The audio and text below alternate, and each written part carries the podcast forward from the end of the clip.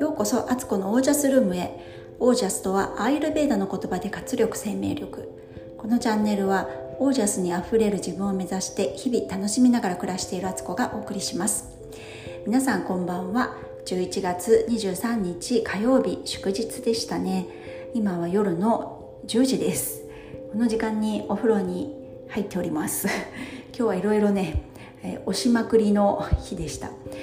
えー、朝ねえっ、ー、と6時ぐらいに長女が起きて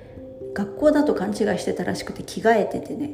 「ええ？って言って「休みなの?」みたいな。そこで気づいたみたいであのまた長女も寝るみたいな。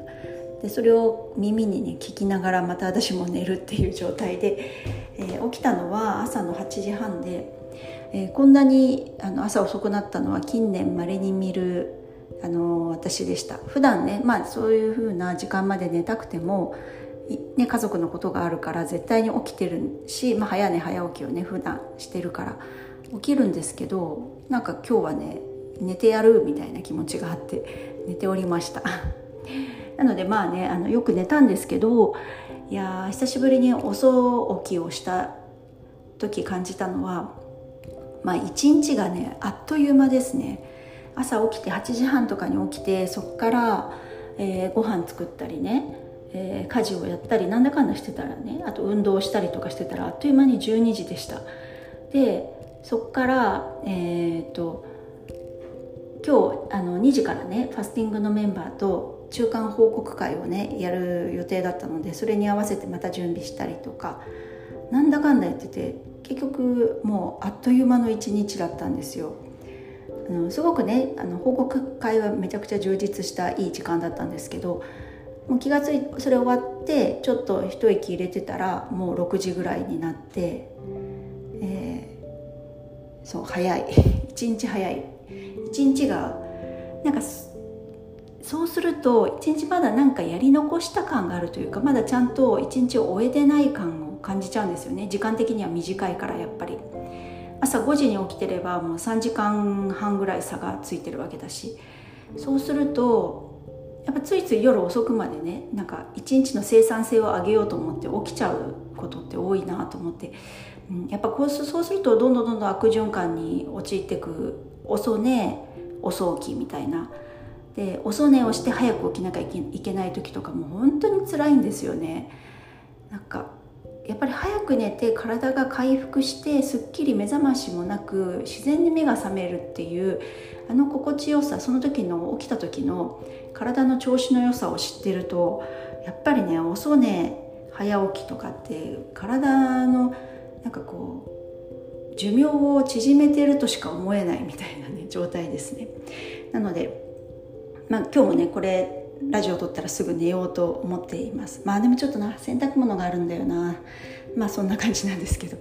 はい、えー、今日はね何の話しようかなと思うんですけど、えー、やっぱりこう今日のファスティングのね回の話をしようかな。あの人がその変われるっていうことをまた何度も言ってますけどねその話ですね、今日中間報告会なので皆さんファスティングをやって1週間終えて、え、2週間目に入ってる方が多かったんですけどいやそれぞれの体験をねあのいつもねあの Facebook のグループページに投稿はしてもらってるんですけどリアルな声としてその場のその時思った気持ちを喋ってもらったんですがやっぱりこうすごくリアルっていいですよね。その人の生の声を聞くっていうのは。温度がありますね。言葉にね。で聞いてて思ったのが本当それぞれの体験をされててでやっぱ今回のこのファスティングって、えー、今までやってきた健康法とは結構ねあの種類が違うというかここまで追い込むこともあんまりないしだけどもあのそれをま導く存在がいてさらに同じように頑張る仲間がいてっていう中でやるっていうのはものすごく成功する確率は高いなという感じですね。続けられる。なんとか踏みとどまれる。で気づいたら一緒に乗り越えてたっていうようなことが多いなと思ってやっぱりこういうやり方でいいなと思いましたしなんかねあの本当にあの良かったっていう変化をされてる方も結構いていやーなんかやった甲斐があった良かったっていうふうに思いましたね。あの私の高校の時の同級生が一人ね来てくれて参加してるんですけど本当に彼女のファスティング前の状態って私のこのボンブロスファスティングに出会う前の状態とすごく似ていてやっぱ同い同じ年だし同じようなこうあの時代を生きてきてるからだと思うんですけどめちゃくちゃ気持ちがわかるし体型の変化とかも本当そうだよねってなんか気づいたらこうなってたんだよねっていうこととかあの日常のね習慣のところもついついやっぱりパクって食べたりするよねみたいななんか分かり合える気持ちが分かりすぎてすごくだけど彼女がまためちゃくちゃ変化があったんですよ。でそれを聞いててすごい嬉しかったし彼女自体もあのものすごいあの私に対して感謝をしてくれてたんですよねでももうもう本当私はただその自分がやったことを伝えただけだしこういう考えっていうね石黒先生から教わったことをね私は本当にメッセンジャーとして伝えただけのつもりなんですけどあの本当感謝をしてくれてありがとうありがとうって何度も言ってくれてたんですよ。でそれを聞いていた別の方がなんかそのまたやり取りがすごくあの本当いいと思いましたっていうのをねちょっとあの休憩時間中にねちょっとちょうど2人にズームの中でなったんで喋ってたんですけどそれを聞いてまた嬉しくなったというねなんか何でしょうこの循環は。素敵な循環っていうね。自分で言うなっていうとこもありますけどでも本当にいやなんかそういうそういうことってないですかね。なんか本当純粋にこれはいいこの商品いいとかこの食べ物いいとかこうやるとすごく良かったとかっていうのを本当にあのただただ伝えたことが相手がその価値を受け取ってくれてそれを体験してくれて体感してくれてで感謝をしてくれてるっていうことが、本当になんかちゃくちゃ嬉しかったです純粋に そこも。でそれであのそういう体験した人もまた誰かにそれを伝えたり話したりそういう姿をね体体現者としてねこう誰かの目に触れることでまた誰かを刺激するかもしれないっていうなんかこうバタフライエフェクトってやつですかね蝶のねちっちゃな羽ばたきが反対側の地球の反対側になるとそれがねあのそれが何でしたっけ？嵐になるんでしたっけ？なんか嵐とか言うとあんまりいいイメージじゃないですけど、まあ、でもすごいあのそれぐらい大きな波に変わっていくっていうことですよね。からねなんかうん参加された方のね感想とかもすごいまとめたいんですけどいろいろ報告してくれてる日々のねジャーナルからもねもういい言葉がいっぱいあるのでいい経験をシェアしてくれてるんですけどいやこの健康法今までって私たち病気になったら病院に行けばよくそして薬をもらうなり、えー、何か手術をするとかなんかこう依存的な気持ちってなかったですかね？なんかそれにえっと何て言ったらいいのか悪くなった手段としての対応策っていう考え方がこう生きていく上で病気になったりすることってそういう感覚で捉えてたと思うんですけど本当にあのこれからはそうじゃなくって自分から健康を先につかみに行く。で自衛していくっていう生き方。これだなと思ったんですよ。これが新しい時代の生き方かなって。そうするとなんかある程度のことって自分の中で自己完結できるんですよね。なんか日々のそういうちょっとした運動だったり食事にちょっと気をつけるとか食べる時間に気をつける食べ方に気をつけるっていうだけで一日のことってそんなにめちゃくちゃ大変じゃないけどそれを365日続けてそれを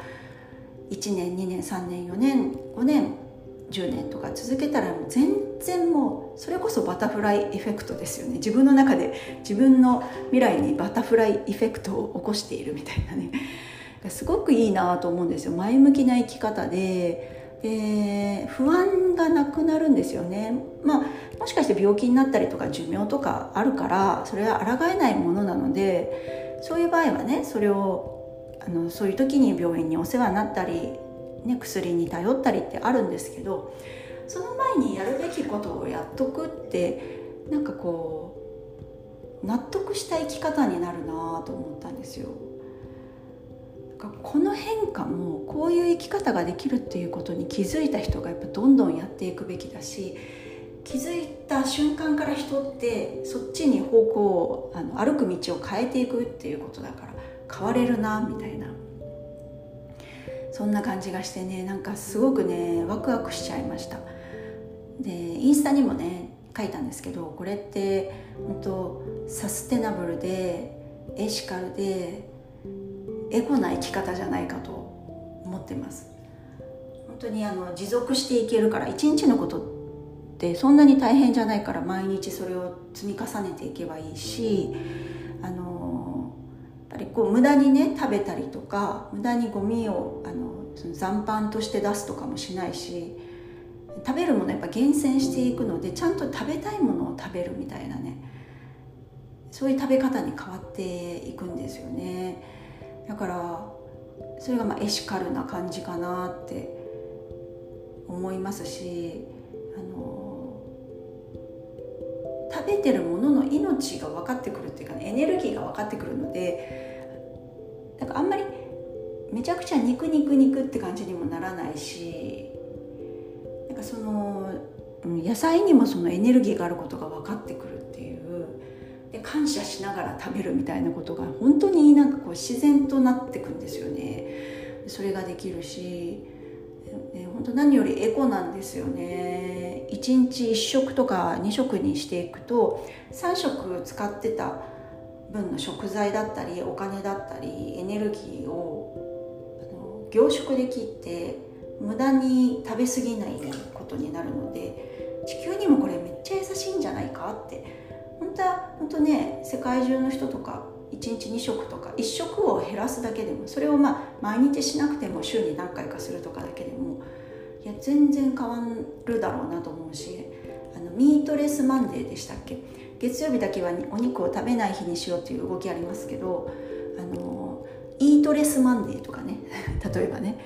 本当になんかちょっとそうやってみんなが意識したらなんかいろいろ変わりそうだなって。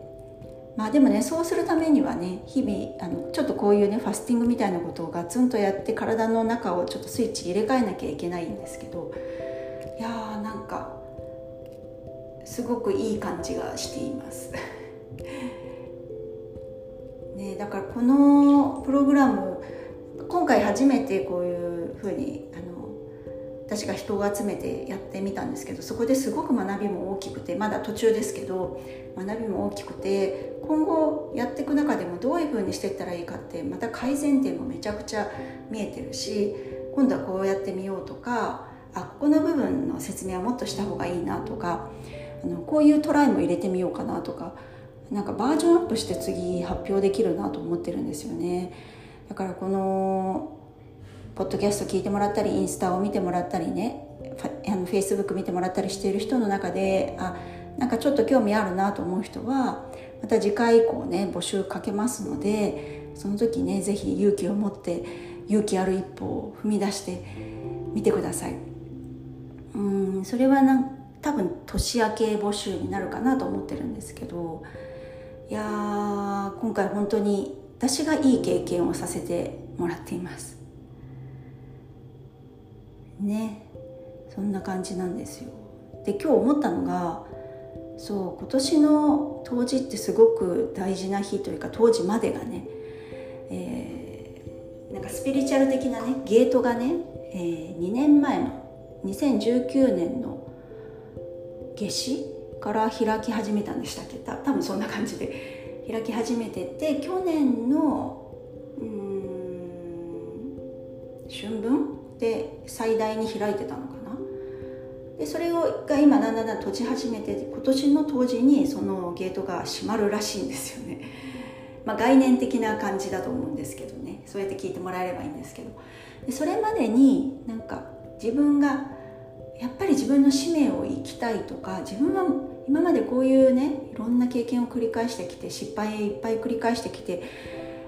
なんか違うと思ってきたけどやっぱりなんか本当の自分の生きるべきだってなんかどっかで気が付くその気が付くことだけでそのゲートって抜けれるみたいなんですよ。でその後やっそれ気づくと行動に移していくのでどんどんね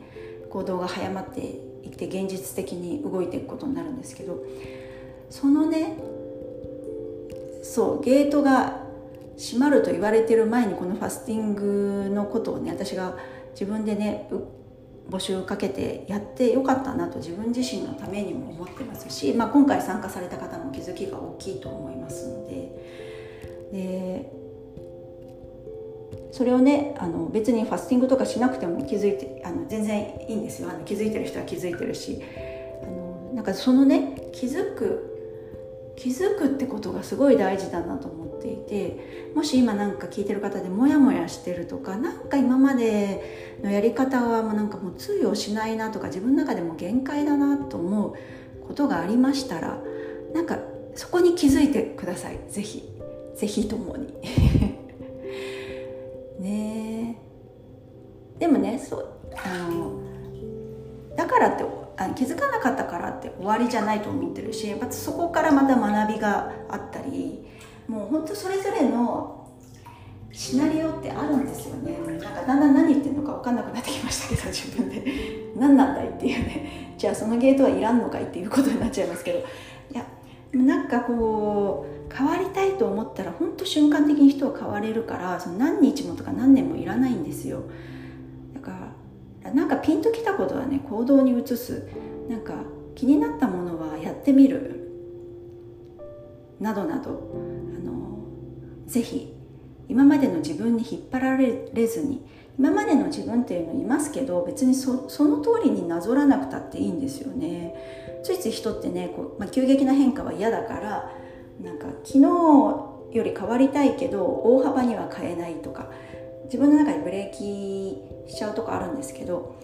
あの変わりたいって気持ちをものすごく大事にしてほしいなと思います。